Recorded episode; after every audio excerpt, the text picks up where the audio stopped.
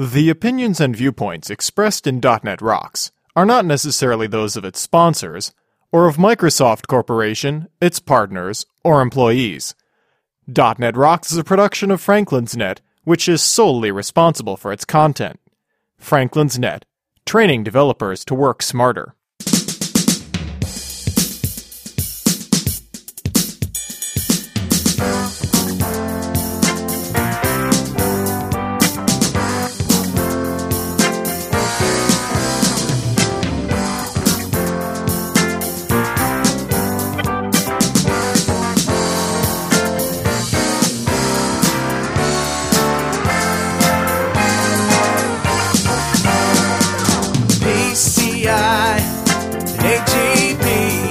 Hey, Rockheads.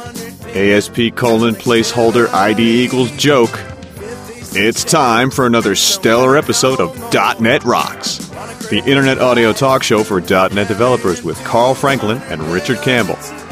This is Lawrence Ryan here to announce show number 266 with Jon Harrop, recorded live Monday, August 20th, 2007. .NET Rocks is brought to you by Franklin's Net, training developers to work smarter by bringing world-class .NET and SharePoint training on-site for your team.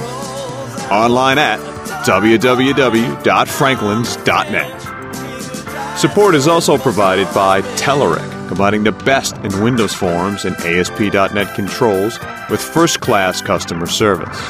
Online at www.telerik.com.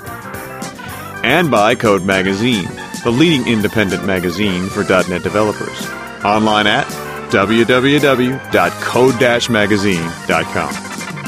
And now, the man who says there's no F in C sharp, Carl Franklin. Thank you very much, and welcome back to .NET Rocks. This is Carl Franklin. It's our Thursday show. Richard's here. Hi, Richard. Hi, sir. How are you? I'm well. Hey, Netherlands coming up very soon. That's right. September 17th and 18th in Papendal. Great It's, uh, conference. the SDC conference. We've done this before. We did it last year. right. We talked about this on Tuesday with Remy. That's right. Yeah, and uh, we're going to be there talking, and we're also going to be there doing a live Mondays. That's right. And I, I'm pretty sure we'll probably get a .NET Rocks or two. out of it. Absolutely. At In least one. fact, I talked to Shaun Walker because Shaun Walker and his DotNetNuke gang are going to SDC this year. Yeah, that's right. They're running a whole track or even two just on DotNetNuke. Wouldn't that be great? Yeah. we could get him So to do his show. I talked to him, and he's putting together a panel on the future directions of DotNetNuke. oh, that's awesome. and I said, dude, let us record this as a show. So he's all excited about it. I think it's going to be a lot of fun, and we're really going to get some insight into where DotNetNuke is going because I think there's some big changes in store. For and hopefully, Nuke. we'll get some feedback from the audience too, because I want to hear what other people think about it. yeah. All right, let's get right into it with Better Know Framework.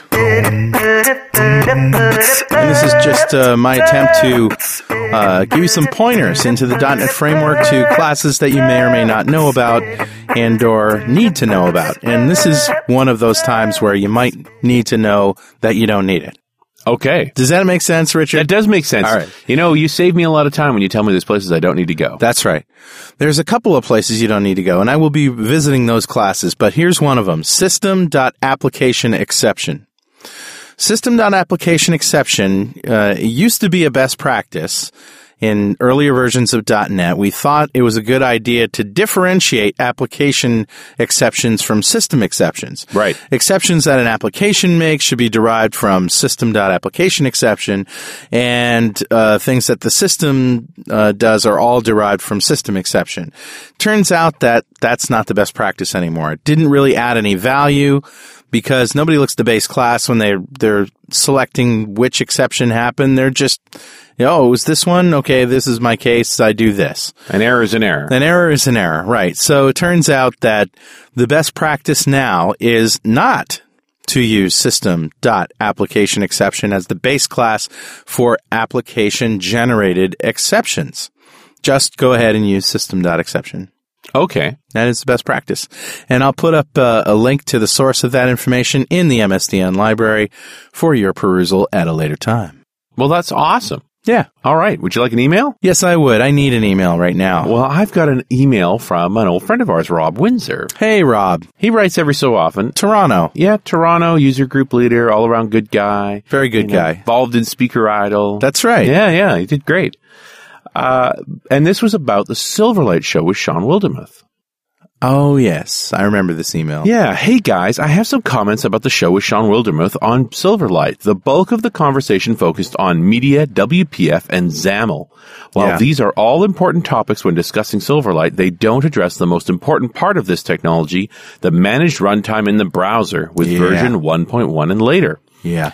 Even if you use ASP.NET as your UI, i.e. no XAML, you are going to be able to write your client-side event handlers in managed code, for example, as Ajax-like behavior with VB and C Sharp. Yep. You are going to be able to share custom business classes between the server and client-side code, so one set of business rules and validator logic, and you're going to be able to call web services client-side. You're going to be able to store user profile information using isolated storage on the client machine, and so on. Yeah. The browser deployed app will truly be a smart client even when using web controls to interact with the user. Stefan Schackow did a talk at Mix showing how to do some of this stuff. Even though Shawn wasn't convinced, I think you were bang on when mentioning the quotes about Silverlight changing everything. Yeah, I seriously think so. Also, there was a question about the role of the DLR. If I understand this correctly, the DLR will allow your IronPython, Iron Ruby, VB, or JScript code to be dynamically compiled, or is that interpreted, on the browser so you don't have to deploy compiled assemblies with your web pages. John Lam has a blog post that covers some of the other details around Silverlight and the DLR, and I shrinksterized the link to John Lam's blog at shrinkster.com slash S6M. So that's Sierra 6 Mike. Awesome. Thanks, guys. You keep on rocking. Rob Windsor. Ah, excellent. Thanks, Rob, for that email. And I agree with you. I think uh, this is this is earth shattering stuff, Silverlight, and I th- I just think the tools aren't there quite yet uh, in order for us to take advantage of it. But as soon as it becomes just part of the regular Visual Studio package, you're going to see a lot of great software written for it. Absolutely. And you know, to put a fine point on this, the show we did with Shawn Wildermuth was about 1.0 because I wanted to Yep. dig deep on what was shipped. Right. That's all. So we really steered clear of the 1.1, although it's hard to get away from the CLR. Sure. It's such a big deal, but it is a very different product than what's in 1.0. So we focused on 1.0 for that show. I will be back when we get 1.1 further along. You better believe it.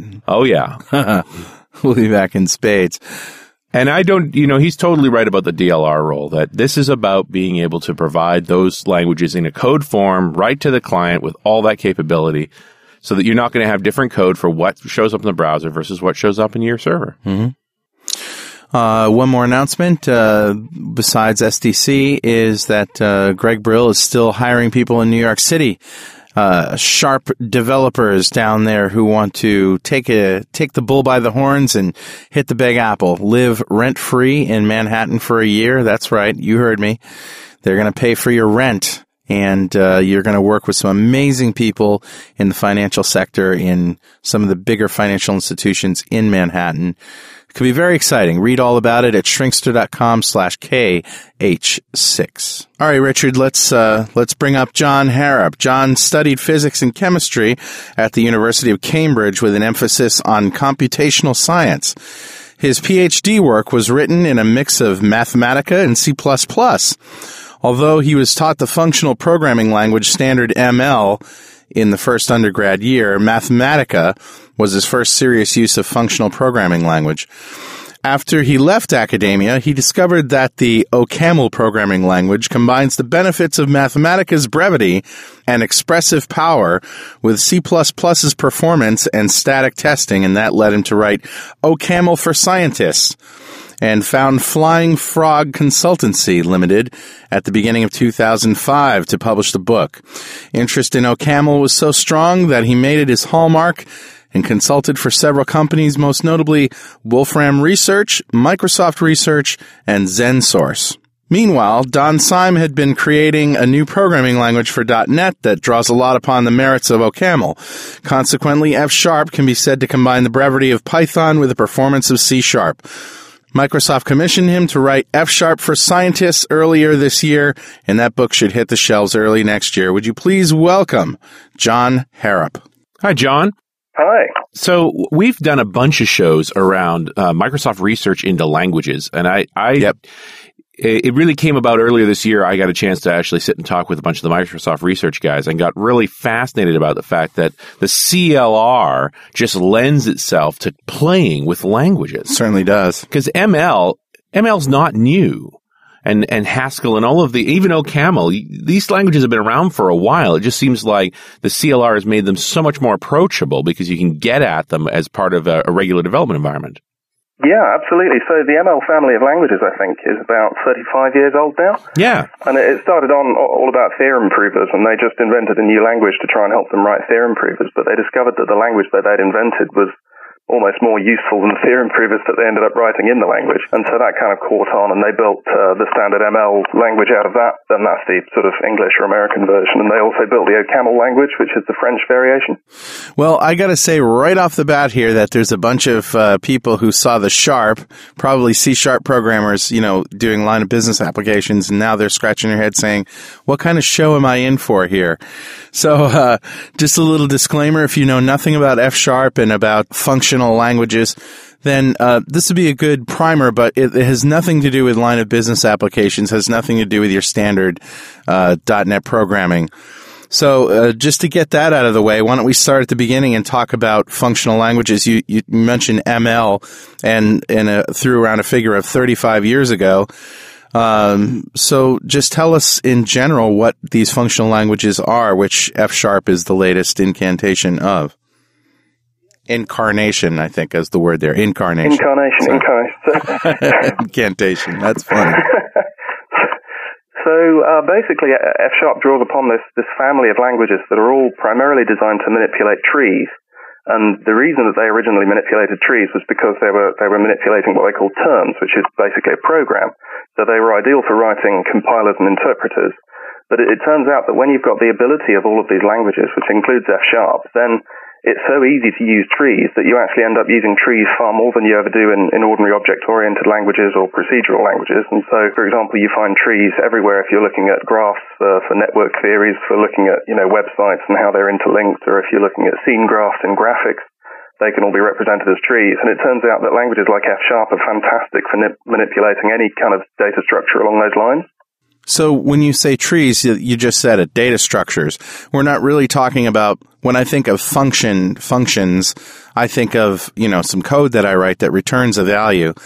This is a little bit different, uh, definition of the, of the, of the word functional, isn't it? Well, uh, functional really means different things to different people. So the Haskell community, which is, is a very big functional programming language, but their stance on functional programming is they're very pure. They're very sort of mathematical and clinical about the way they do things. And so they basically completely prohibit side effects. And that's a major part of their description of functional programming languages. But Whoa, whoa, whoa, whoa, Side effects? Yeah, so sorry, so side side effects as in uh, doing I/O, so printing to the screen, or Oh, uh, doing anything that, that has an effect on the world around you. I Basically, see. so they're very sort of pure compositional, purely mathematical. So in the so the program sense would look like operate, you know, running, please wait, and then produce an answer. Yeah, yeah, that kind of thing. I mean, they have invented very sophisticated ways to, to sort of get around it, and it, it, it ends up looking just like a normal sort of C program, say. So Yeah. you end up with a bunch of statements one after the other. But behind the background, you know, uh, one of the side effects, well, I say side effects in the English sense, one of the uh, one of the implications of the way that they do things is that it becomes very obvious when parts of your program are going to be doing side effects. Uh, You have to explicitly state that they will be and the compiler checks all of this. So large chunks of program you can still write that sort of take trees, like, like a compiler, say, would take a piece of tree that represents a piece of input program and does various transformations on it and converts it ultimately into machine code. And there's nothing about that until you actually get to the part where it spits out the machine code at the end that really inherently involves side effects. So, Jon, can we step back a little bit and um, try to explain to the layperson just what makes a functional language different from, say, a procedural language, from object-oriented programming? Um, what is the essence of it? And, and, and maybe to illustrate that, give me an example of of a, of a of a, an app or an applet or an application or a script or something that you would write with this that that makes more sense to do with a functional language. Okay, so I'd say that uh, the real essence of functional programming in general, which includes F Sharp and Lisp and various other functional languages, is the ability to have uh, functions as values which means that you, you don't just have integers and floating point numbers and, you know, classes, objects as, as your values. You also have just functions. So you can just write a function that takes a number n and, and spits out the number n squared, and that, that is a function, and that is a value in your program in a functional programming language. So you can take that value and you can put it into a data structure. But the real power of functional programming comes from the ability to write functions that, because you can hand them around as values, you can pass them as arguments to other functions. So, for example, you can take a function that's got a piece of code missing in the middle, and you parameterize it over that piece of code that's missing. And that's, that's a classic uh, called a higher order function in functional programming. That's a classic use of functional programming. So if I'm hearing you right, and just to clarify this point, the, the function itself is an argument to an, a, a, a procedure, a method, a something? Uh, another function. Another function. Yeah, yeah. So and and you say this function has it's the, every function itself has a piece missing, a variable, if you will, and that variable can, can, also be another function. Exactly, that's it exactly can. right. Right. That's, that's one of the ways of doing it. So another way of doing it is called currying, which means that you have a function that returns a function as its return value.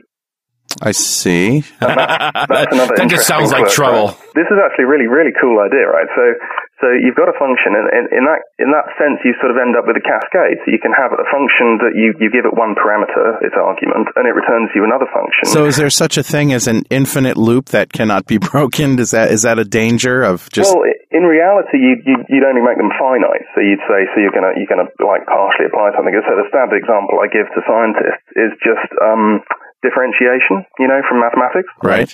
So you're going to differentiate a function with respect to a variable, and the answer is itself another function. Yeah.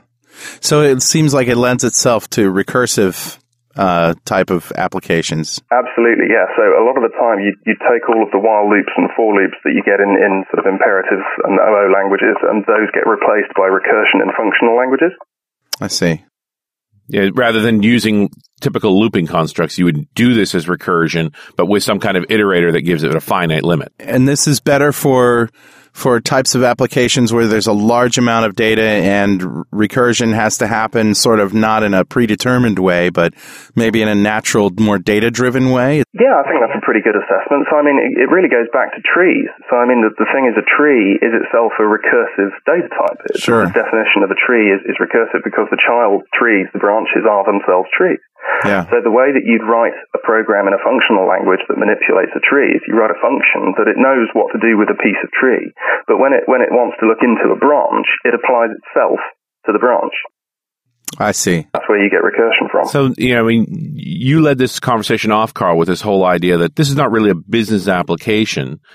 But I suddenly think about any kind of hierarchical data where I don't necessarily know the depth of that hierarchy. Say I'm dealing with something like a bill of materials, Right. where I don't know how many parts make up a finished unit. Yeah. This language would just eat that up. It would have a fine time going through that. Well, to calculate a total, in, in other words. Absolutely, yeah, Yeah. absolutely. So, I mean, it's it's the same as you know, you could say object orientation isn't really business related, but the fact is, object oriented programming is hugely important in business because it's got loads of useful properties. Sure. And functional programming is basically the same. I mean, when I first came from C++ to OCaml, when I discovered functional programming, it gave me exactly the same sort of revelation that you get when you first grok object-oriented programming. Yeah. And Yeah. so you, you sort of come to realize that when you've got all of these trees and data structures, and you, you see problems in a different way, and you think, well, you know, I, I could attack this by building a class hierarchy and using UML and working out, you know, actors and trying to tie things together. Or ah. alternatively, I could look at it in the functional paradigm, and, you know, sometimes one is better and sometimes the other's better. Right. And that's just the whole idea, isn't it? That Exactly, once you yeah. understand the fundamentals of it, all the all of the problems that can be solved with it suddenly flood your brain, and that's when you have that plop, that sort of aha moment. And- Exactly. Yeah. Yeah, exactly. So the so the kinds of real applications, I, I like you said, Richard, you brought up the idea of a bill with many layers and lots and lots of uh, you know possibilities of, of the tree of uh, and how to calculate that. Writing the code to do that is you're going to be calling yourself recursively a lot, and and I guess that would you know if you're doing that in VB.NET or C sharp, that's going to be a lot of code. And I guess the the prototype for that in a functional language will look much cleaner, I imagine.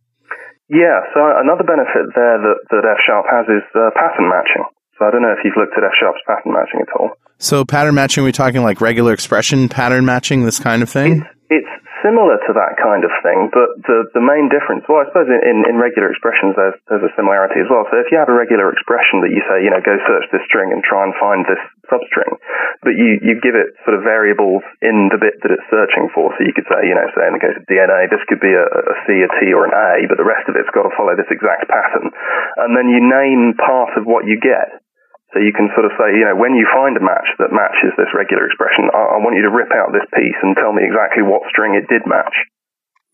Now I'm starting to get the idea that this is a great language for writing languages in because it's got all the strengths of the things that language parsers need. Exactly. And pattern pattern matching and and recursive analysis of data where you're making multiple iterations into the data. That's exactly what a parser needs to do. That's absolutely right. Yep. So they, they, they have a lot of libraries, and F Sharp actually bundles in the standard distribution lots of very powerful libraries for manipulating uh, grammars and writing lexers and parsers and all this kind of stuff. But it is fantastic for that kind of thing. But to go to go back a bit, so you were saying regular expressions, but regular expressions they're very uh, sort of sequential in the way that they act, right? So you, you give it a string which is just a sequence of characters, and it matches over the string. But the big difference with F Sharp's pattern matching is that it it can do that, but it can also pattern match over trees.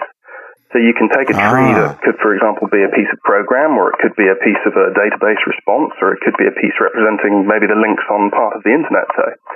Uh, and you can pattern match over it and say, look, if this matches this kind of structure of tree, then do the following. And if it matches this kind of structure of tree, then do something slightly different.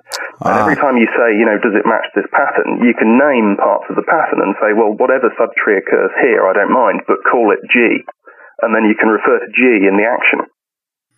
So you mentioned the word purity before. What uh, Yeah. what do you mean by that exactly?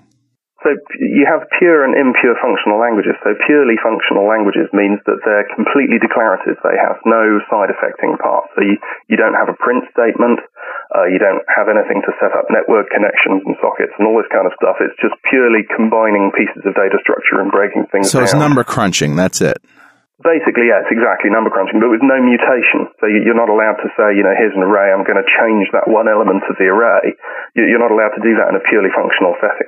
Because in a purely functional setting, you you have an input, whatever that may be, Yep. and then you get an output, whichever whatever that may be. There can't be any. It's but they're not necessarily directly related. You're not altering an existing structure. You're creating a new structure that is the output. Exactly. So there's no alteration in place.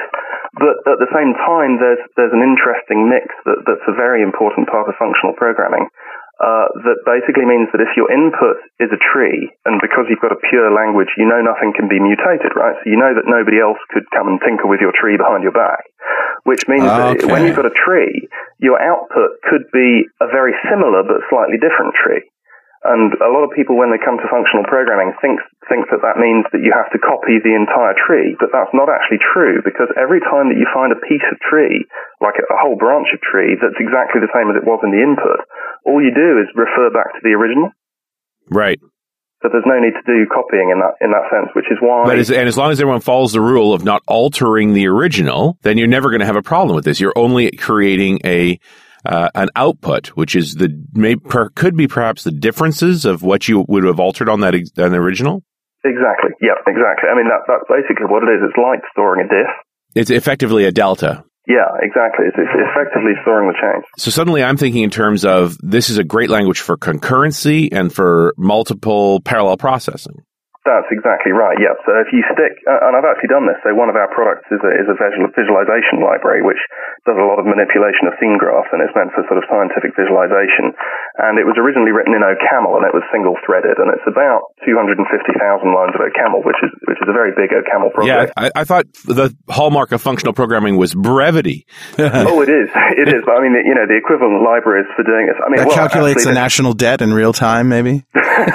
this actually came from a C++ project that was several times more code. right. So you got it Um, down to 250k. So we got it down to 250,000 lines of code, which we were very proud of. But also, it became five times faster uh, when we moved from C++ to OCaml, which was pretty amazing.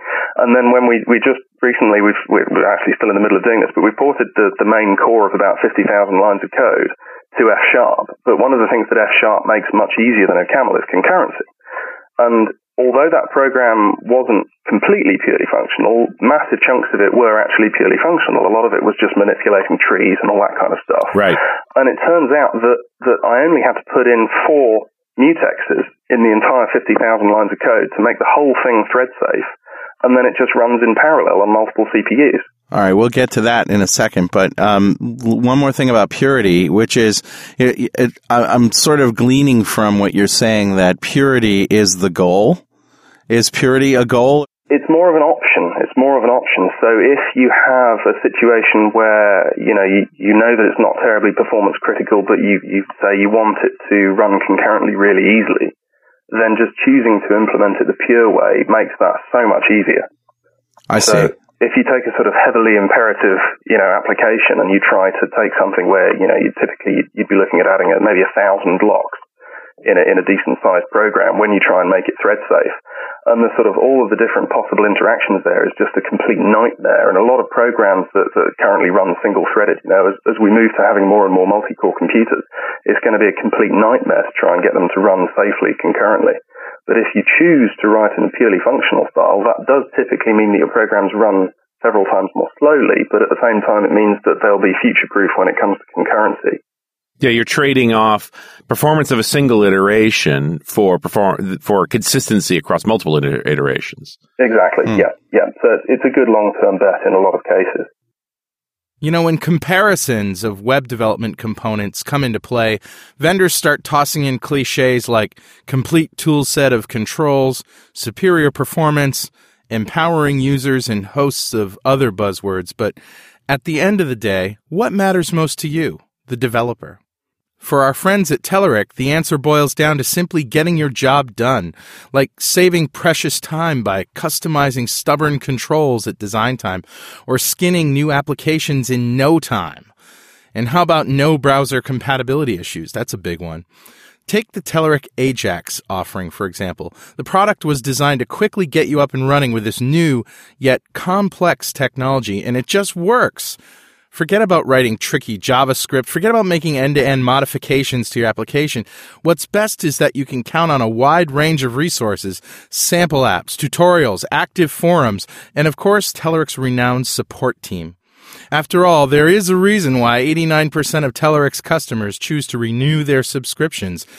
Experience that for yourself by testing a trial version of the most reliable UI suite for ASP.NET at E com. Okay, uh, there's another word that I heard you say um, in passing, and then we need a little more clarification, which is currying. Currying, yeah. So that that's just when a function returns another function. Oh, I see.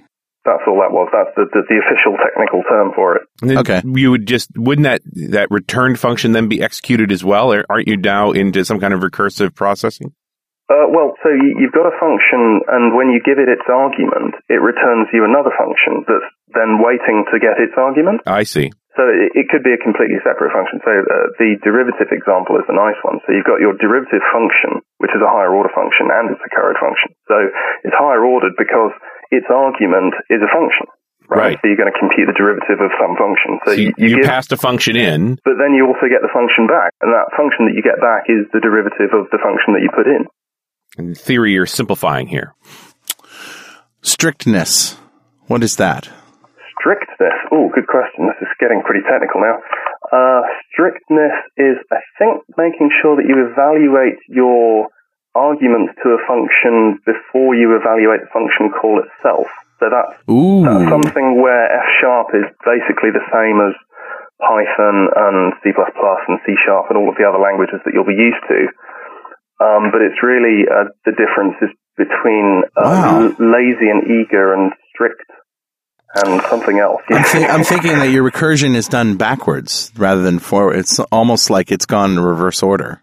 It is very similar to that, yeah. So, so it, it boils down to if uh, the difference is really with lazy evaluation, which is exactly that. So it's kind of call by need. So you describe an entire computation, but the computer, the language, doesn't actually do anything until you say, "Well, give me the answer," and then it just works out exactly what it needs to to get the answer that you requested. Interesting. Now, again, that's that just feels so much like a language parser. Yeah, yeah. I, I don't know what I need to resolve yet until I look at the whole of what you're asking. Yep, yep, that is, yeah, so it's like, you know, LL1, so it just looks ahead one token or two tokens if it needs to. But that, that's actually the technique, technique that uh, Microsoft Excel uses.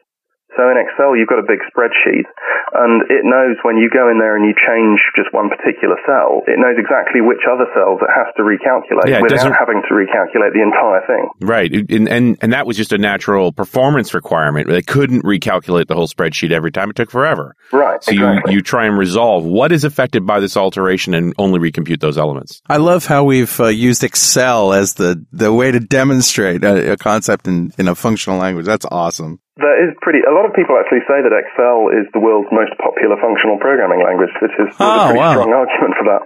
Yeah. So, and uh, you know, everybody's intimately familiar with the way that you work in Excel and the fact that it, it has all of these properties, but you tend not to sort of really think about it. You tend not to think, well, how could I work that into my Python program?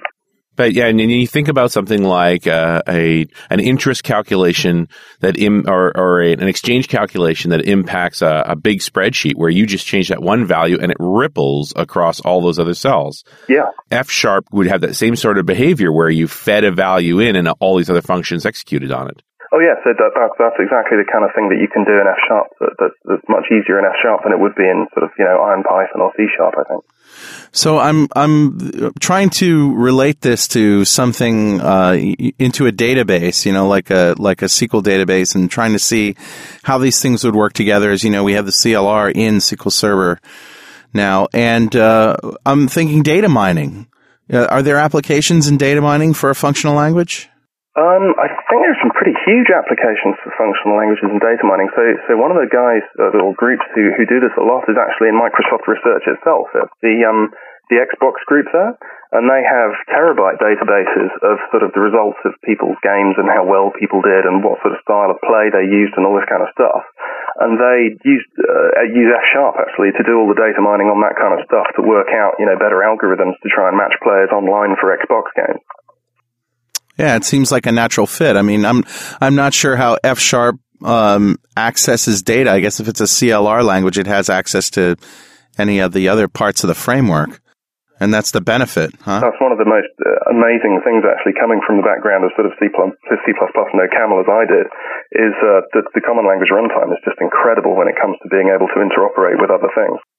Yeah, it's not so much the, the kind of plumbing you see in a research type language, you know, in an academic kind of language. Yeah, yeah, it's really quite incredible. So I've been trying to write a chapter of my book on interoperability, and it's proving really hard to just make it long enough to be a viable chapter because it's, it's currently about six pages long, and I've already covered Excel interoperability and MATLAB interoperability and Mathematica interoperability and all the rest of it. Because Wow. all you do is just open a DLL, and you've got all the commands there. You know, you can do whatever you want. You can say MATLAB, you know, do this FFT for me and give me the results, and feed it directly into an Excel spreadsheet, and you're looking at about three lines of code. We haven't talked about Mathematica and MATLAB and those kinds of things, but tell us briefly about what these types of applications are for. Yeah, so there's a whole bunch of different scientific applications that, that, that scientists, you know, working scientists both in academia and, and in industry use. And Excel is very big if they're, you know, particularly among experimentalists, but a lot of people do more computational stuff and very computationally intensive, you know, spending days doing computations on number crunching, trying to model, you know, aircraft wings, this kind of stuff. And they use languages like MATLAB and Mathematica, and these are all very expensive technical computing environments, and they incorporate, you know, decades of research into all these kinds of things and provide absolutely gigantic standard libraries full of numerical tools and stuff.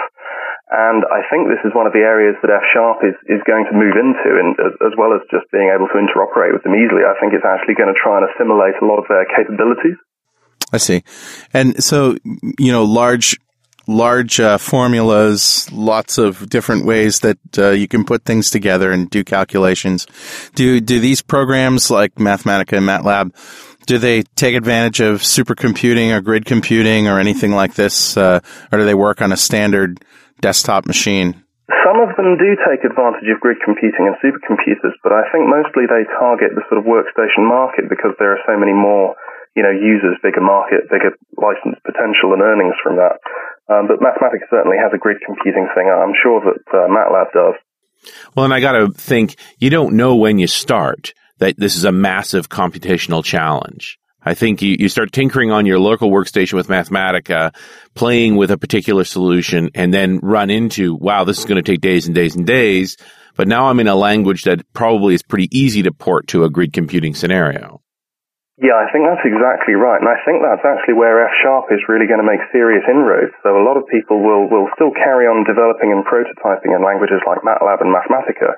But these languages are generally interpreted and they're generally very, very slow for a lot of common operations. And so people will find that they can interoperate easily with F Sharp and they'll find that if they just write their algorithms in F Sharp instead of in MATLAB or Mathematica, I mean, they'll typically run something like a hundred times faster. Right. And so the savings on, you know, because going to grid computing and supercomputers, that's really laborious. That's a huge amount of work. So if you can get a factor of 100, then that's, that's well worth having. So F Sharp is really one of the most, uh, are you saying it's one of the most performant uh, functional languages? Because there are dozens, aren't there? Oh yeah, there are dozens. They all have you know different strengths and weaknesses, and uh, a lot of them, like OCaml, is is primarily under Linux and Mac OS X. But that's that's a very standalone language, which has pros and cons. I mean, there are several things where where OCaml is significantly faster than F sharp, but at the same time, you don't get all of the interoperability. But if you if you sort of compare F sharp to other languages, it gives the performance of C sharp. So there's a lot of uh, benchmark information comparing C sharp to other languages. And if you look at sort of numerical computing, a lot of that C sharp is actually extremely competitive, considering it's a managed language. Sure. But ultimately, yeah, ultimately, all this stuff is compiling to IL anyway.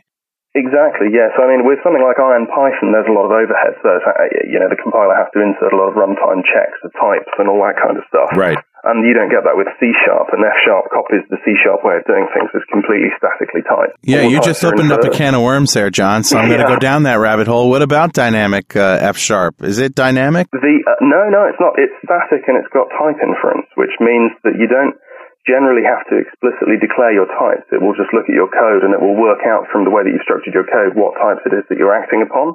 But they're they're all statically inferred, so they're all available to the compiler at compile time, and it uses Got all it. of that type information to get you the performance of a C sharp program, but with the brevity of a Python po- program. So you're sort of like a variant in Visual Basic, then that kind of thing. It just does the evaluation on the fly.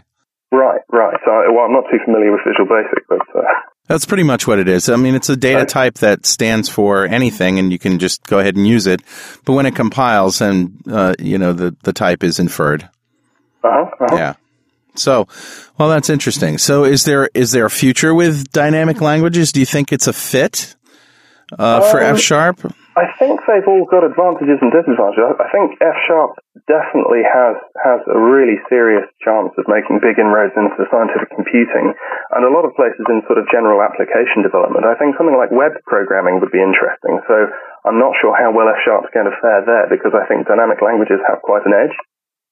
Right. Uh, on the client side, anyway. Well, I, what I meant was, does it make sense for F sharp to be dynamic? How do you mean? Well, in in the way that you know the things you can do with Ruby, like uh, just well, I guess you don't have objects in F sharp, do you, or do you not? I mean, if it's a CLR language, do you have objects? It's got complete support, as far as I know, for the whole of the object-oriented part of .NET, so you can write in the classic object-oriented style, which It's is got to because it's a CLR language. Right, right. And It's, it's really great to have that choice. So there are places like GUI programming where object orientation just makes sense, but there are a lot of other places where the functional programming makes sense. And F Sharp gives you that choice, and Gives that's you both. unique. So, so I guess you know one of the features of dynamic languages people like is the ability to change an object while it's in memory. And so, you know, is that a beneficial thing to F sharp? Uh, Well, that kind of thing, uh, would probably be quite difficult to do in F sharp because it's more like C sharp in that respect. Right. Um, I haven't actually tried with you. You mean sort of referring to reflection and stuff like that? Yes, and and just uh, the way that you can morph and change objects after they've already been instantiated by adding fields and things like that. I mean, there's a whole bunch of little tricks, sort of like parlor tricks that you can do with uh, dynamic languages. I'm I'm just not sure. I, I never thought about the two functional and dynamic in the same thought before, so I'm just trying to see what happens when you mix those things together. I think probably that there would be a sort of fairly natural split between the two. So you'd probably find that a lot of the time where you're using these kind of reflective properties of dynamic languages, in a functional language, you'd probably end up putting functions in your data structure so that you could replace them at a later date. Hmm. If you see what I mean. Yeah. And I think the I think the role of the functional language is clearly defined and doesn't really benefit from having that kind of morphability maybe. Yeah, I think it's, it's just got different ways of solving the same problems, really. Yeah. I want to jump back to your 250,000 lines of uh, F sharp and, and, the fact that, you know, you get a core of that that came up pure. Yeah. And, and, and just to sort of, I'm thinking in terms of how I would use F sharp in a normal app, in a typical application that was largely written in C sharp. I'm, I'm thinking that all my WPF code, WCF code, I'm going to leave alone. This is really about algorithmic processing where I've got to do some thinking in the machine. I might be able to write that better in F sharp. And I right away jump into those sort of recursive things because they're often, as a largely a data centric guy, I've battled the problem of unknown amounts of data where I'm the literally the process of executing this code is going to pull in I don't know how much data over the process over the course of its execution. This sounds like a natural fit for that. Yeah, that's true. So I heard from the, the Xbox guys who handle these sort of terabytes of data that they really like the lazy streams that F Sharp gives you, and they're, they're completely integrated into the language. They're uh, basically the same as the IEnumerables that you get in C Sharp, but they're so much easier to work with when you can just map functions over sequences and spot patterns in them and all this kind of stuff. And that's hugely powerful when it comes to trawling through huge data sets because it means that you can write algorithms that just search for the little pieces of local data that they need and you can just map them across an entire sequence and it'll sit there plowing through all the data but it doesn't have to load it all up into RAM at the same time. Right. And and as a data guy, I would be creating temporary tables and staging those extractions piece by piece and then pulling them down. Right. And it, you're describing to me a function that would fetch those related data, that, that related bit of data that would be referenced by another function. Exactly. As those iterations went through and it made decisions as, oh, I need to know more about this and pull that piece in. I don't have to resolve any of it ahead of time. That's exactly right. Yeah, that's exactly the benefit. So you end up using combinators, which is where you just take a bunch of functions, like library functions, but you, because they're higher order encode functions, you can compose them all in interesting ways. And that's exactly what you do when you're parsing languages. And one of the reasons there is that when you're parsing, you know, a language or a big data file, it's exactly the same problem. You've got this sort of lazily evaluated sequence that you're just gradually sucking in just as much data as you need in order to, you know, do your reductions or do a bit of analysis. It only pulls what it actually needs. Now you popped a nice word there, combinator. Yeah. And I've and I've seen another one around F sharp called functor too. Functor, right? Uh, F sharp doesn't actually have functors. Oh, okay. But it, it, simulates them with a, with a different technique, but it certainly has combinators, which are very, very helpful. So, mm, define combinator? So, combinators generally are both higher ordered and curried functions. And actually, the derivative is an example of, of a combinator again, because. Right, because you passed it a function and it returned a function. Right, but it, also you can you can use it to do composition, right? So I can feed the derivative to itself to get the second derivative. That's recursion. Right. So, well, yeah, yeah, yeah, it is. Yeah, it is technically recursive. Yeah. You know that if you look up recursion in the dictionary, you know what it says. C recursion. Hey. All right, pretty geeky joke. uh, so now I start thinking in terms of I would be looking at F sharp in scenarios where uh, I can I'm close to purity, where I'm minimizing the amount of I/O interactions. Those Yeah. those sorts of scenarios. So one of the things that comes to mind is web services. Yeah, yeah, actually, yeah, that's exactly the same sort of uh, problem. You know, it's it's got got all the same properties. Yeah, I've got a set of parameters that I'm passing, and and there's a limit to the sophistication of parameter passing in a web services scenario. and I'm going to get back some kind of result. It's not IO oriented at all. Yeah. So that seems like f sharp would be a very nice language for that particular task. Yeah. Although yeah. If it's a straight up CRUD request, get me the, the customer, you don't really care what It probably won't make any difference for that one. Yeah, yeah. Another thing that you can do that's quite interesting, so this is actually another example of a combinator, is called memoization. Memoization. Memoization. So I don't Okay. know if you've heard of that, but No. you, you might have heard of it in, in another context. So basically the idea is you've got this function, and a web service is a perfect example. So your function, for example, might be doing something very slow, like going to a remote server and fetching a load of data from NASA on the height elevation of the Earth or something, Right. and then returning it or mixing it with other data and returning that to your to your you know client. But memoization just lets you sort of transparently, using a combinator, say, well, I'm going to take this existing function that does that, and I'm going to wrap it with a, using memoization to create a new function that does exactly the same thing, but it remembers the previous results that it spat out. Right. So the next Huh. time you feed it the same request, it'll return instantaneously with the previous answer. So it's intelligent. I mean, it's very intelligent. The no, I know that the resolution of this function is this value. I only ever compute it once, even though it's probably caught in some kind of iteration where it's going to be called over and over and over again. It's never going to process it again. Exactly.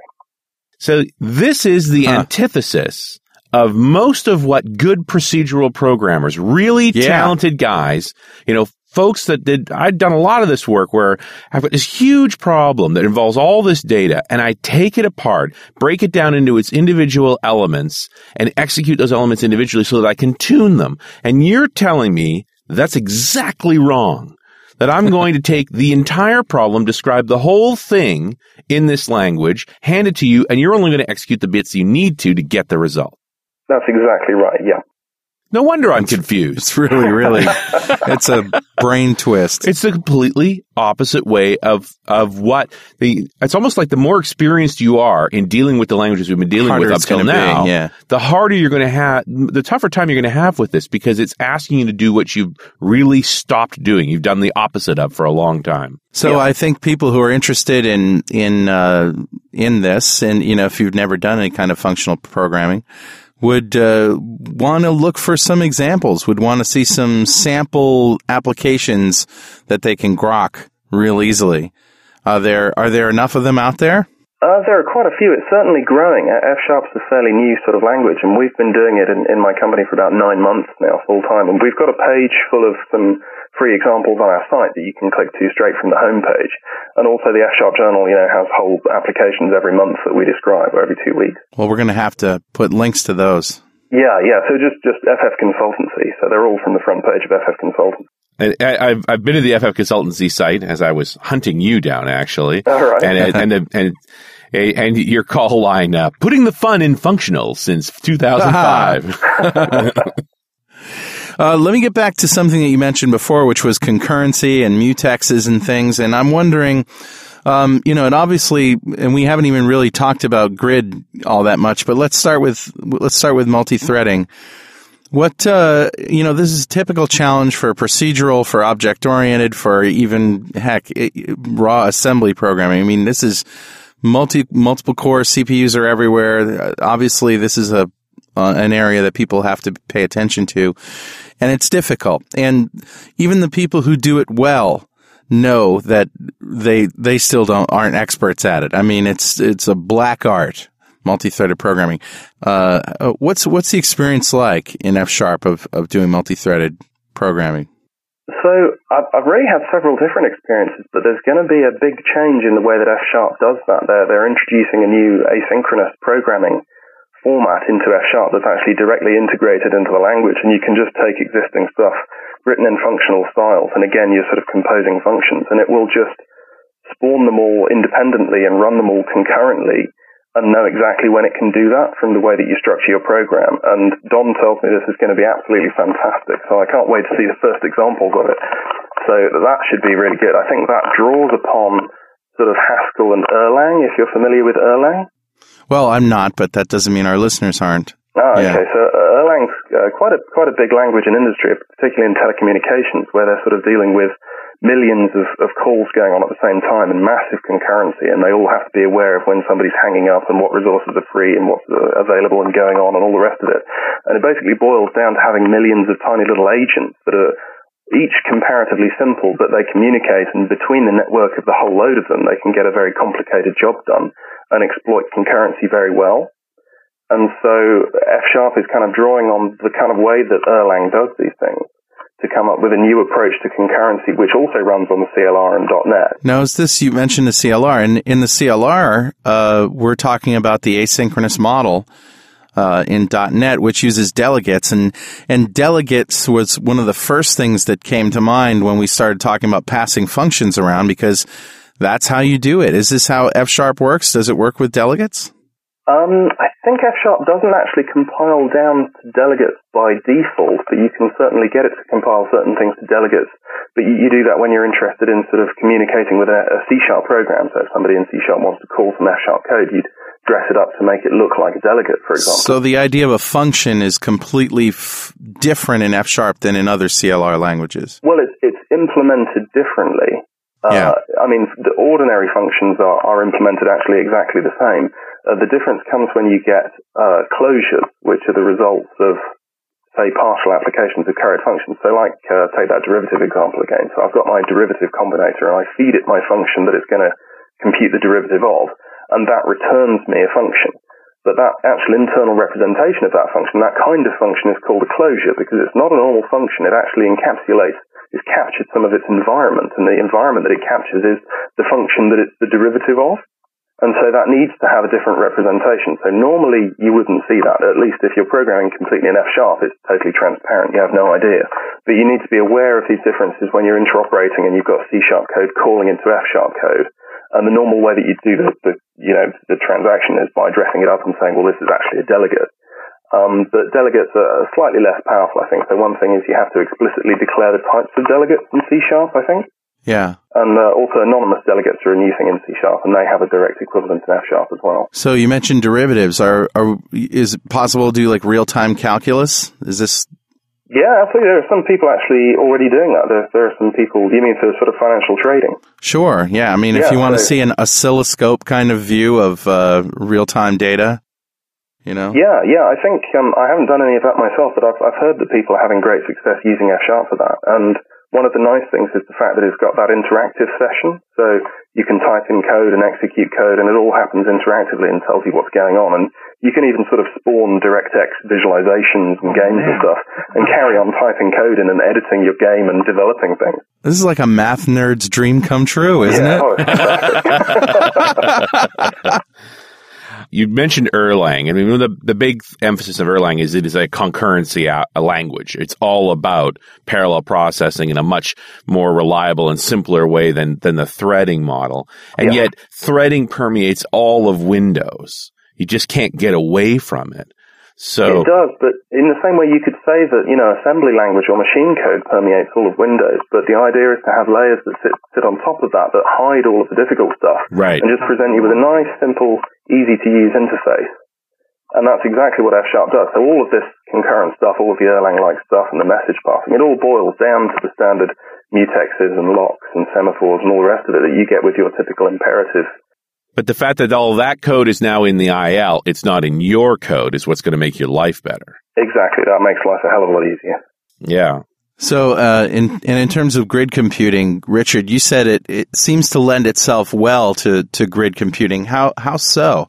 Uh, can these functions be passed across grids? Is that the idea? Yeah. Because it seems to me that they'd be discrete enough to exist on different machines. Yeah, so there's uh, a, a library called Alchemy, and one of the nice things about F Sharp is that you can marshal, you know, functions and data, and it's very good at manipulating languages, so you can even parse other languages with your data. And you can have these partially applied functions that have captured pieces of state and variables, and you can transfer them all around basically transparently, and provided you write in a sort of distributed style where your your separate threads of concurrent computation are passing messages to each other rather than explicitly using shared memory, then it, it distributes very nicely across separate computers and across networks and even across the world on the internet. Wow. Okay.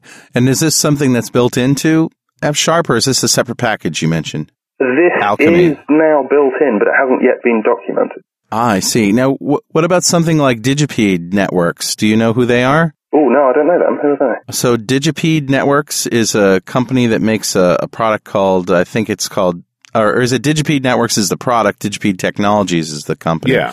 And, and it's a, essentially a grid, uh, computing framework for .NET so that any object with an attribute or, or, or some other way, uh, base class, I believe, can become, uh, a grid enabled, uh, object, and then those can just live on different machines, and they take care of all the plumbing of the grid. Oh, okay, that's interesting. That that sounds like it might be even higher level still if they sort of take care of which entities need to know about which other entities who they're dependent upon. Well, they, they, from what we, we talk to them and they say you do have to write the programs such that you're, you are distributing the load yourself to this object and that object and this object. But it does take care, you know, they sort of do what the promise of remoting was in terms of getting those values across the, across the network and across the app domains to their objects and back. I think there's been a huge amount of research on how to do things where they automatically, you know, do load balancing and distribution. But as far as I can tell, it, Yep. it's basically impossible because only the programmer really has enough information about which parts of the program are going to take time and which, you know, where where can you break your program up such that if you introduce message passing there, it doesn't, you know, have a completely catastrophic effect on the overall performance of the application. Well, I'd be really interested in in uh, seeing your evaluation of this and how the two things fit would fit together. Yeah, I'll go and check it out. So what was the company called again? Uh, digi- search for Digipede Technologies. I think it's digipede.com. okay, fantastic. I'll go and have a look. So, th- but the other side of this whole thing is that F sharp, by its nature, by the way that you're declaring these boundaries in the in the functional calls, those are innate, independent elements that can be processed separately. Yeah. So whether it's going onto its own thread, or it's going onto its own core, or it's going to its own box, it makes it's not it going to make any difference. It doesn't because you don't have a lot of shared variables on the in the heap that have to be managed and, and locked. Yeah, if that stuff is pure, especially Right, especially if it's pure. shouldn't make any difference at all. Exactly. Yeah, that's exactly right. And I think the only syntactic difference is, is an exclamation mark. So where you Uh-huh. normally write let f of x equals this thing, you like write let exclamation mark f of x equals this thing, and that makes a concurrent version instead. Right. Oh wow. Well, Yeah. and, and it's the thing is, you could write this code in C sharp. Sure. It could be written in VB.NET. You've done it. I know you've Sure, done we it. have. It's just very difficult. It's just easier. That's all it is. Is, Yeah. is Exactly, a yeah. very clear piece of syntax for a developer to say this is an independent executing piece of code. yeah. Well, what haven't we talked about here, John? I thought you uh, you touched on Windows Presentation Foundation earlier, and I thought that was actually an ideal example for the kind of thing. I mean, I'm not sure exactly what you're developing in WPF, but I think often a lot of programs developed in that would be ideally suited to F sharp for the same reason again that you've got this sort of document structure, you've got your buttons and your icons, your GUI layout, you've got maybe visualizations that you're running of, of you know graph network layout or something, and all of those things break down to just being trees. When you bring up, and you, so you bring up an interesting point. I immediately just said, well, F sharp's not good for I.O. And I'm wrong in the sense that WPF, which is really an I.O. oriented technology, is Sure. also stream oriented. XAML is a stream of data that describes a visualization, and F sharp works well with streams. Yeah, and as John just said, it, it it's a big tree of objects. You know? Yeah. So Yeah, it yeah. should it should deal with it's also it's more like WPF has come to functional languages, not Huh. the functional languages have come to visualization. Yeah. Interesting. Yeah, I think that's exactly right. Um, I know one element we haven't mentioned at all, which is uh, F sharp working with data specifically, and I'm thinking in terms of if you're going to talk about new technologies, talk about LINQ. Because I Oh, think yeah. LINQ has got a, a another character again that works well in this sort of stream oriented, functionally oriented Yeah. expression. Yeah, yeah. So I've I've had a quick play with LINQ, and the part that I was actually using was the um the meta compiler. So it's got its own compiler in there, and you can sort of give it a sort of DOM description of a tree of a piece of program, and it'll compile it down to the IL, and then you can execute it at will. And that provides a very easy way to sort of write compilers. And I thought, you know, you have to have a try at writing compilers if you're using F sharp. and sure enough, in sort of 10 lines of code, you can write something that you, you can just bring up a window, you type in mathematical expressions, and they get compiled down to IL and then executed, which means you can run them extremely fast. Yeah, it, maybe it's a functional world and we're just living in it. That's maybe it's the Matrix, right? Where well, the, all, it's- definitely going that way. Well, you know, I, and I think back, I've been a programmer long enough that I remember when object orientation was a clever idea that was never actually going to work in the real world. Hmm. And it seems like it's functional languages turn at showing that they can really work in the real world with real applications. And we're seeing them integrated into the tools we're already using. Well, the natural question that comes out of that, Richard, and this is for John, is, you know, that it seems to be kind of for, uh, uh, hmm, math nerdy. You know what I mean? Whereas I think object orientation is logical enough that, you know, uh, you don't have to have too much math in order to grok that. What about functional programming? Is this really, I mean, it seems so math centric that if you don't like math, you're probably not going to get much out of it. Is that a fair assessment? Well, I, it's it's difficult. I think probably a lot of it is just that it looks that way because it, it basically was born out of mathematics and the people who invented it. Hmm. And so the people who've written all the tutorials and given all the examples, they're all very mathematical examples. Right. Just why, that, yeah. that even goes, if you look at the F sharp distribution itself, it's got examples in there and it's got some really complicated mathematical examples that I didn't have a clue what it was talking about when I first read them. And so you sort of look at this stuff and you think, oh, this is very mathsy. But actually, I mean, now, now that I've come to study it more and sort of study more of the theoretical aspects of functional programming, the way that it looks at things, in a lot of ways, it, it's actually sort of giving you a transposed view of the world to object orientation. So in object orientation, you take your problem and the first thing you do is you divide it up into separate classes. And Right. then you say, well, this class inherits from this class and this is a little class hierarchy. And then you say, I I need the following functions, but you, every single function that you make, you, you bash it and you split it up into loads of little pieces and you put a tiny piece of each function in each class. And that's a member function. You say, well, this, all of these different classes are basically implementing the same function. So I have to put that function in, in the interface or in the abstract base class that it's inheriting from. Right. And really, functional programming just gives you the opposite view of exactly the same thing. So you don't break up by class, you break up by function, which Right. means you get a whole bunch of separate functions, and you get a single sum type that represents your class hierarchy. And each function then does a pattern match over it and says, well, effectively what it's saying is, well, if I'm given this object of this class, then do this thing. And if I'm given this object of this class, then do this thing. But the code is all contained by function instead of by class. Yeah. So this could also be a, a different kind of domain oriented approach where I'm looking at the series of tasks I need to do, declare those as functions, and then push down into the hierarchy to execute. Right. So, I mean, if, if your problem just naturally breaks up well into classes, then object orientation is the way to go. But a lot of problems just naturally break up into functions. So, like I described, all the things where you're, where you're manipulating trees and you're going to apply yourself when you go into a route. And nobody in their right mind would implement that stuff in an object oriented style. But, I mean, actually, a lot of people do. So maybe you, it's not so much that you have to be a math nerd to appreciate it, but like you said, it, it came out of that. I, I sort of think of it as like the same reason why C sharp dominates dot .NET is because the red people in Redmond are mostly C++ programmers, uh, you know, in, historically, and so C sharp naturally becomes their language of choice. Whereas, you know, VB is really taken on by the business community. So, uh, that's a good place to leave it, I think. Uh, any any last uh, last minute things we want to touch on before we hang up Uh, here, no, Jon? I think I've, think I've covered pretty much everything I can think of. Uh, there, there are loads of examples on my site. So we've got a, a you know a ray tracer, which is a bit mathematical, but we've got a Sudoku Ah. solver. Oh, we've got uh, a bunch of different, and they're all complete applications. And I mean, like the Sudoku solver, I think is 100 lines of code. oh, I got to check that out. tracer is about 100 lines of code Oh, as you well. you push the Sudoku You button. push my buttons, man, dude. I, I- you know, anytime there's downtime, I pull out my phone and I'm playing Sudoku, and anybody knows that. Uh, okay, Jon, thank you. It's been a fascinating talk, and I hope we shed some light on functional programming and F sharp for the, our listeners. Always, uh, always a always fun to do these sort of derivative uh, uh, things that you know most people aren't thinking about every day. No, great. Thanks for having me on the show. It's been brilliant. Excellent, Jon. Thank you. And we'll see you next time on .NET Rocks.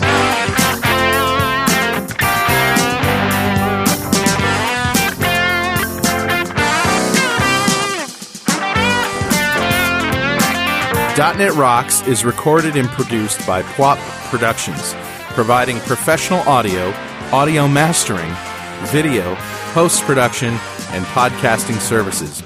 Online at www.pwop.com. .NET Rocks is a production of Franklin's Net, training developers to work smarter and offering custom on-site classes in Microsoft development technology with expert developers.